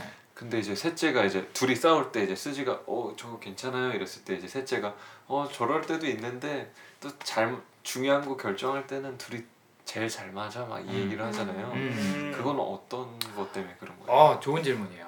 음. 준비하는 사람이 있으면 네. 그런 준비하는 계획이 예를 들어서 어, 뭐 생각대로 진행이 안 되거나 돌발 상황이 발생했을 때나 이럴 때는 적응을 갖고 있는 사람이 훨씬 더 잘 대응을 하는 거죠. 그러니까 고- 미리 준비를 해놓는 사람이 있고요. 네. 돌발 상황이 봤을 때 발생했을 때 응급처치를 하는 사람이 있는 거죠. 음, 그러니까 어, 의사로 치면 네. 사치 같은 사람은 가정의학과예요. 음, 미리미리 준비해 놓는 사람. 응급실에서 근무하는 게 이 어, 음, 같은 요신호. 캐릭터인 거죠. 근데 그 두 의사가 다 필요한 거죠. 네. 그래서 중요한 의사 결정을 할 때는 준비성이 많은 사람과 어, 적응력이 뛰어난 사람, 임기응변이 뛰어난 사람이 같이 일할 때 그 시너지가 나는 거거든요. 음, 그래서 중대한 사안에서는 그렇게 결정을 잘한다라고 한게 음, 그런 시너지에 대해서 얘기를 한 것 같아요. 그렇군요. 네, 어 좋은 질문이에요. 아, 네. 네, 셋째 얘기 나온 김에 넘어갈까요? 네. 네, 이름이 치카예요. 네. 네. 셋째인 치카는 아까 굉장히 독특한 취향을 갖고 있다라고 말씀을 드렸는데 어 영화에서 뭐 사실 그렇게 많은 대사를 하진 않아요. 뭐 네. 지금 말씀하신 민규 씨가 언급하신 그런 대사 중간 중간에 이렇게 끼어들어서 하는 말들이 있는데 어 보면은 좀 남자 취향도 특이하고 네. 어 패션도 특이하고 어 뭐 말도 별로 없고 한데 하는 행동들이 굉장히 되게 사랑스러워 보일 때가 많아요. 네. 아까 셋째가 좋아요라고 말씀하신 분이 누구였죠? 저요 저. 네. 아 효정님이었죠, 그렇죠. 발상 갖고 있는. 귀여워요. 귀엽죠. 예, 의외의 면이 있어요. 음. 응. 음. 집에서 낚싯대를 들고 예, 음. 낚시 연습을 하는 모습을 보이기도 하고 그다음에 또 남자친구도 발상이 있는 것 같더라고요. 발상이 있는데 머리가 되게 발상적이죠. 머리가 발상적이죠. 맞아요. 어. 사실 발상 갖고 있는 사람들은 뭔가 이렇게 포인트 주는 거 되게 좋아하거든요. 음. 네. 병준 씨도 음. 나름대로의 패션 포인트 있고 민규 씨도 나름대로의 포인트 있고 그렇군요. 저는 약간 좀 드러내놓고 뭔가 한 가지 정도는 포인트를 주는 편이고 뭐 한데 그 치카의 남친도 그렇죠. 근데 어쨌든 치카의 남친은 산악 등반을 하다가 발가락을 잃어버린 친구예요. 네. 근데도 어, 산에 가고 싶어 하죠. 항상 그 가게에 걸려 있는 산 음. 사진을 바라보면서 막 동경을 하잖아요. 네. 특히나 그 마을 축제 기간이라서 불꽃놀이 하고 있는데 어, 안 나가고 두 사람은 가게에 이렇게 네. 지키고 있으면서 남친이 산 사진 계속 바라보고 있으니까 음. 산에 가고 싶어요? 음. 가고 싶으면 가세요. 음, 라고 굉장히 어떻게 보면은 뭉클한 장면이 또 하나 나오는데 네. 따뜻하게 얘기를 해줘요. 그 이유도 뭔가 틀에 박힌 그런 생각을 하기보다는 음. 어, 항상 새로운 거 시도하고 음. 호기심 많고 하는 것이 본인도 그런 성향이고 이해가 되기 때문에 음. 네, 그런다고 보고 아까 또 이제 음식 취향에서도 나타나죠. 음. 효정님이 카레 얘기해 주셨는데 네. 이 치카가 좋아하는 카레는 따로 있는 거잖아요, 그렇죠? 음. 네, 어떤 카레 좋아했었죠? 오뎅 넣는 카레. 네, 원래 언니가 만들려던 카레는 오뎅 넣는 카레, 카레가 아니었어요. 원래, 원래 해산물 카레였나요? 그렇죠. 음. 해산물 사라고 치카랑 요시노 둘째랑 셋째를 보냈는데 없었어요 그날. 음. 그래갖고 이제 새로 카레를 만들어주면서 오뎅을 넣죠. 뭐라고 얘기를 해주냐면 할머니가 만들어주던 방식인데 다른 가족들은 안 좋아해. 음. 근데 나는 혼자 있을 때 가끔 어- 만들어 먹어. 어. 그러니까 평소에 막 자기 취향을 고집하는 사람은 아닌데 들여다보면 굉장히 독특하고 뭔가 좀 호기심도 많고 어, 그런 사람이라서 카레에 오뎅 넣는 거 아마 이 영화 보시고 한 번씩은 시도해 보시지 않을까. 더 맛있어 음. 보였어요. 그쵸. 네. 네. 네.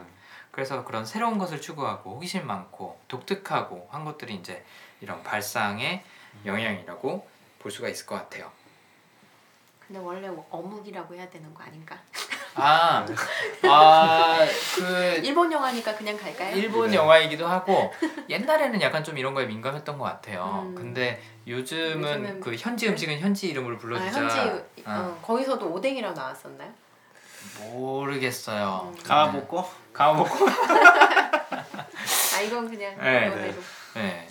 어쨌든 그런 장면에서 이제 그 셋째의 발상이라는 장, 어, 성향이 나왔던 것 같고요. 음, 마지막으로 이제 막내 어떻게 보면 첫째하고 겹치는 부분이 제일 많고 또 이야기를 이끌어가는 비중도 굉장히 많은 어, 친구인데 어, 이 영화에서 재밌는 게 평소 행동이나 습관이나 말투, 뭐 모습, 헤어스타일, 패션, 연애 스타일, 일하는 스타일, 직업 이런 데서 다 성향이 드러나거든요. 음. 저는 이런 면에서 감독이 굉장히 꼼꼼하게 준비를 했기 때문에 음. 네 명의 캐릭터, 네 명의 주인공을 끌고 이야기를 만들어 나간다는 건 쉽지 않, 않거든요. 네. 집중력이 굉장히 많이 필요한 건데 캐릭터를 구분을 할 수 있게 정말 잘 디자인을 해놓은 것 같아요. 음. 성향적인 측면에서 그런 것들이 그 캐릭터의 모든 부분에 반영이 되도록 어, 잘 디자인을 해놓은 것 같은데 그게 드러나는 부분 중에 하나가 어, 막내 스즈의 스타일이기도 하죠. 네. 막내 딱 봤을 때 어떤 느낌이 드세요? 뭐 헤어스타일이든 패션이든 말이든. 차분하죠. 그쵸. 음. 차분하죠. 야무지다. 야무지다. 음. 어 맞아요. 되게 어른스러워요. 음. 어, 이 친구가 어른스러운 데는 아까 말씀드린 대로 최상화란 성향이 작용을 하지 않았나. 머리도 항상 단정하고요. 네. 머리 단정함의 상징 중에 하나가 삥 꽂는 거잖아요. 머리 네. 흩- 흩어져 나오지 않도록. 정말 귀여웠어요. 어 음. 정말 귀엽죠. 첫째인 사찌도 보면요 머리를 항상 단정하죠. 질끈 묶고 음. 있어요. 어.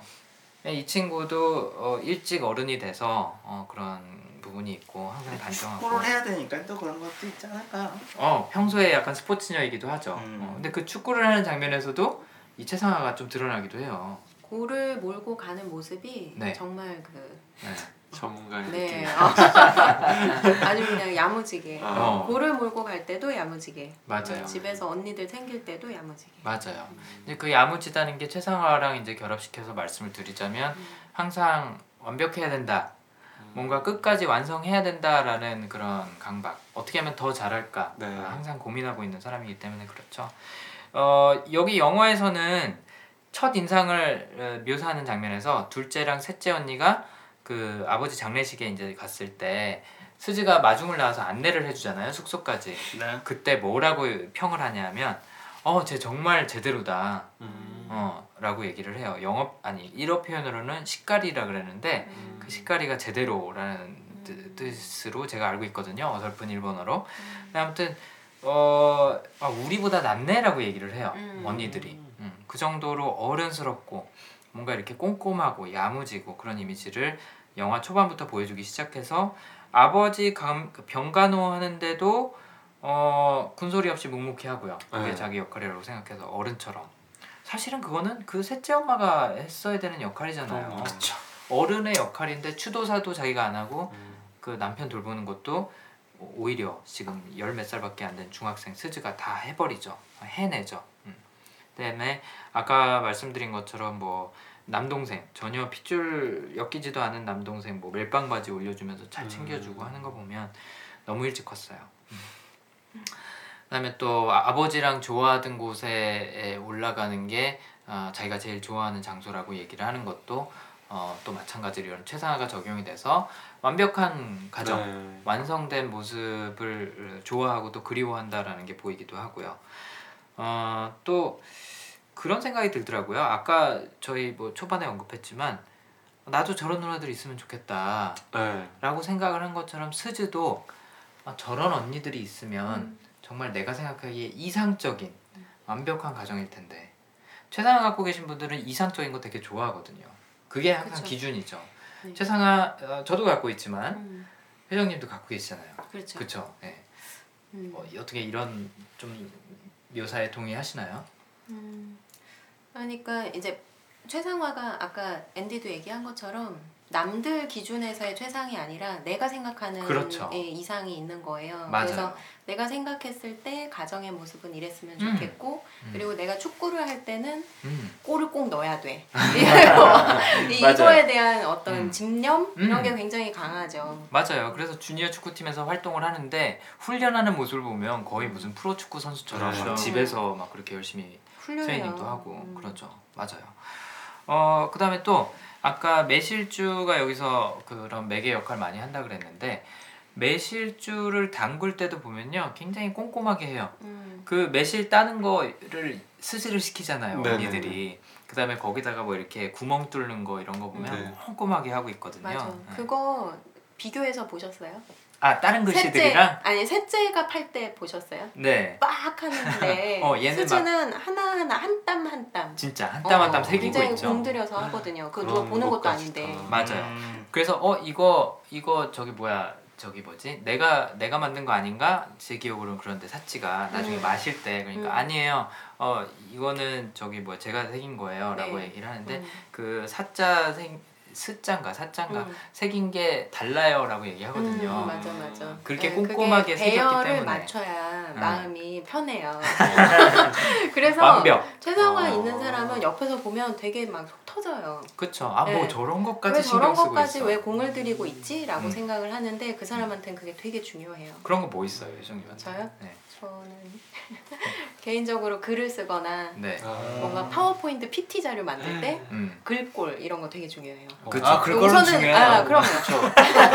아니 그러니까 디자이너분 아니, 저는 디자인하는 사람 돌림체 아니거든요. 나올 수는 그러니까 없잖아. 아, 아니, 저는 우선은 포맷이 마음에 들지 않으면 예, 아. 예, 하지 않아요. 맞아요. 네. 네. 오. 이 성향들이 이런 부분들이 다 있어요.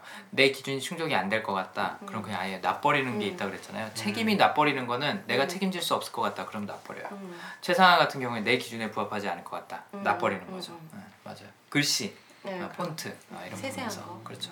그래서 최상화 갖고 있는 저희 같은 사람들은 파워포인트도 어, 발표하기 직전까지 고치고 있고 그렇잖아요. 계속 고치고 어. 있어요. 그리고 끝났는데 또 고치고 있어요. 어. 맞아요. 다음에 또 할 수. 있으니까. 음. PT 끝나고 나면은 바로 이제 맞아, 여유. 나자마자 볼수 있는 어, 거야. 그것도 그러네. 어. 그래서 삶은 되게 피곤해요. 그쵸. 네. 최상화 책임을 갖고 계신 분들이 일을 할 때 되게 좋으시네요. 음. 그럼요. 그게 어, 이제 도움이 도움이. 되는 그런 상대가 있는 거고 어. 오히려 갈등이 되는 상대도 있는 거죠. 그렇죠. 세월 게 피곤하게. 해. 음. 그래서 스즈도 보면 얘도 약간 좀 항상 긴장해 있잖아요. 네. 그러니까 책임 갖고 있는 사람도 항상 긴장해 있는데 네. 최상화 갖고 있는 사람도 약간 어딘가 약간 경직되어 있는 그럴 수 그래서 나는 이 팟캐스트도 음. 어, 완벽하게 하기 위해서 네. 계속 녹음을 다시 하자고 할 수도 있어요. 아.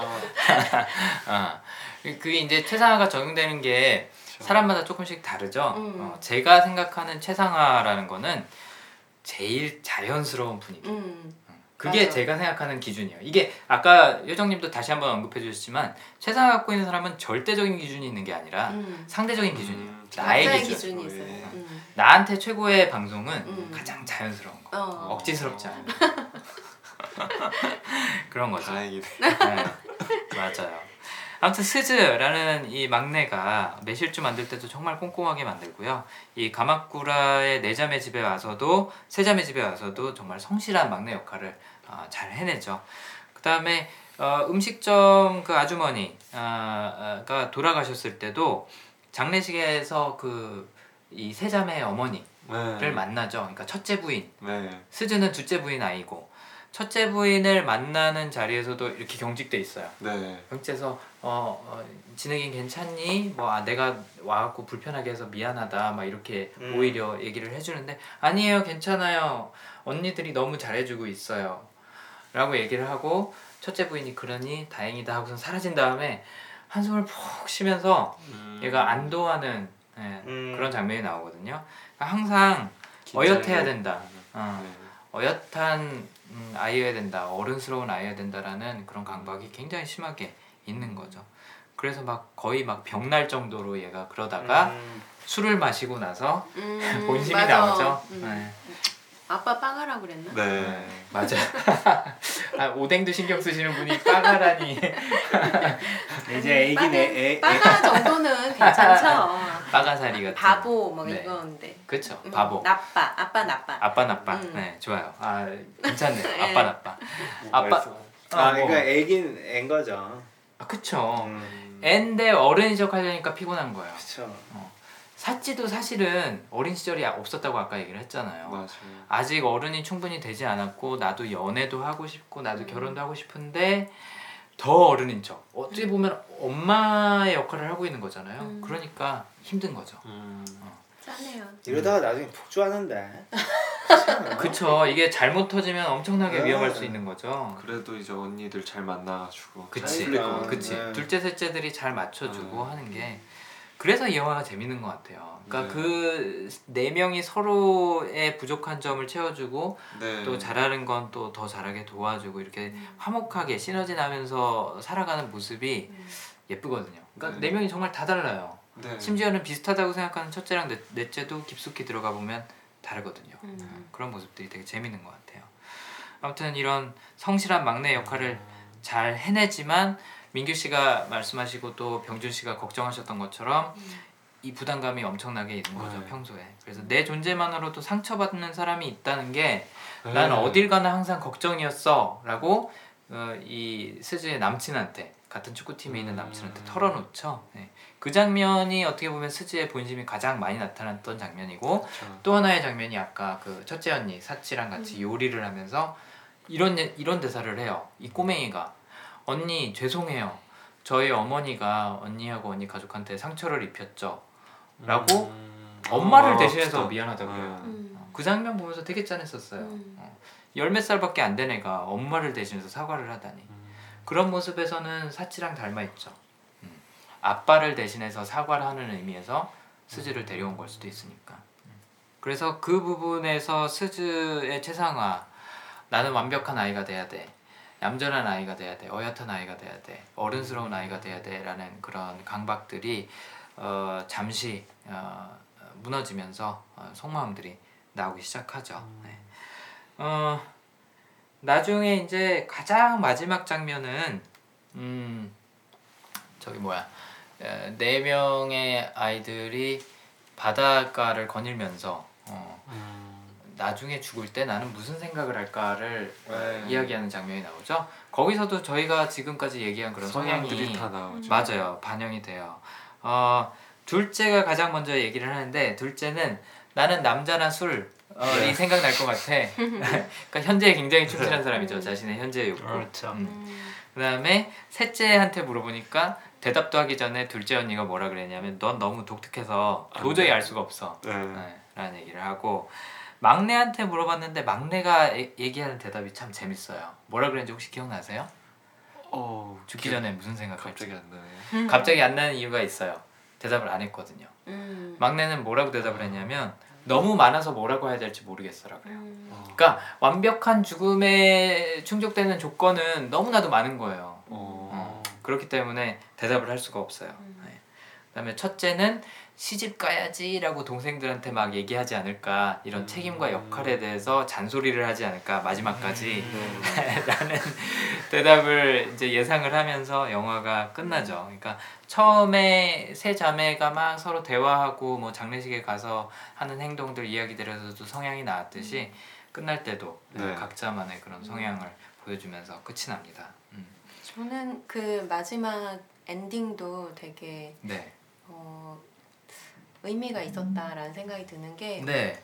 음, 이게 처음에 시작하는 게 죽음에서 시작하잖아요. 누군가의 그렇죠. 죽음에서 음, 그렇죠. 시작하고 끝에도 죽음으로 끝나요. 그렇죠. 근데 이제 죽음이 영화 곳곳에 숨, 숨어 있어요. 그렇죠. 음식점 아주머니도 네, 돌아가시고. 누군가가 죽었고 그 죽음을 나무도 계기로 해서 죽어가고. 누군가를 만났는데 음, 그러네. 나도. 전혀 영화가 어둡지가 않거든요. 장, 장례식, 어, 성묘, 음. 나무도 죽어가고, 음, 어, 스즈의 어머니도 죽었고, 음. 어, 집 같은 것도 이제 이제 죽어가고 오래 있는 죽어가서 거. 이제 음. 팔아버리려 그러고.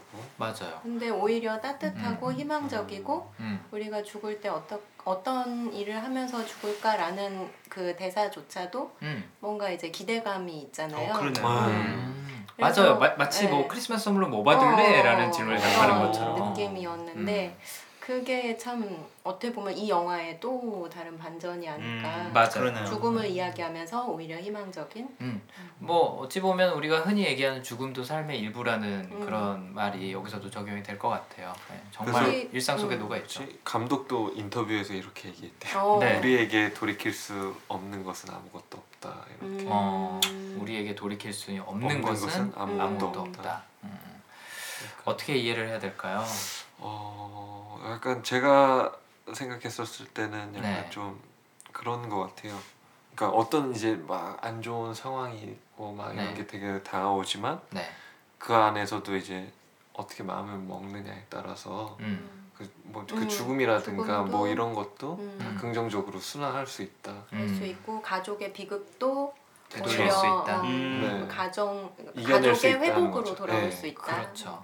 여기서 main story로 작, 작용하는 게 스즈와 사치의 이야기인데 사치는 그런 뭐 어떻게 보면 무너진 가정을 스즈를 데리고 오고 뭐 엄마도 다시 약간 좀 책임감 있는 모습을 보여주고 하면서 약간 회복되는 것을 보이는 거고 스즈 입장에서는 돌아가신 어머니 그다음에 또 아빠까지 죽어요 그렇죠 음. 돌아가신 어머니 아버지와 완전히 붕괴돼 버린 아예 사라져 버렸죠 붕괴가 네. 아니라 사라져 버린 가족을 다시 이제 사치의 도움으로 인해서 찾게 되고 하는 이런 회복되는 망가지고 회복되고 망가지고 음. 회복되고 하는 그 순환의 과정이 지금 음. 민규 씨가 말씀하신 네네. 또 효정님이 언급하신 부분이 아닐까 싶네요. 음. 네 좋습니다. 어, 바다마을 다이어리 어, 일단 민규 씨 같은 경우는 여태까지 리뷰한 영화 중에서 제일 좋았다. 네, 약간 좋았던 게 약간 좀 기다림이 좀 많았어요. 기다림. 그러니까 언니들이나 뭐 이런 사람들이 음.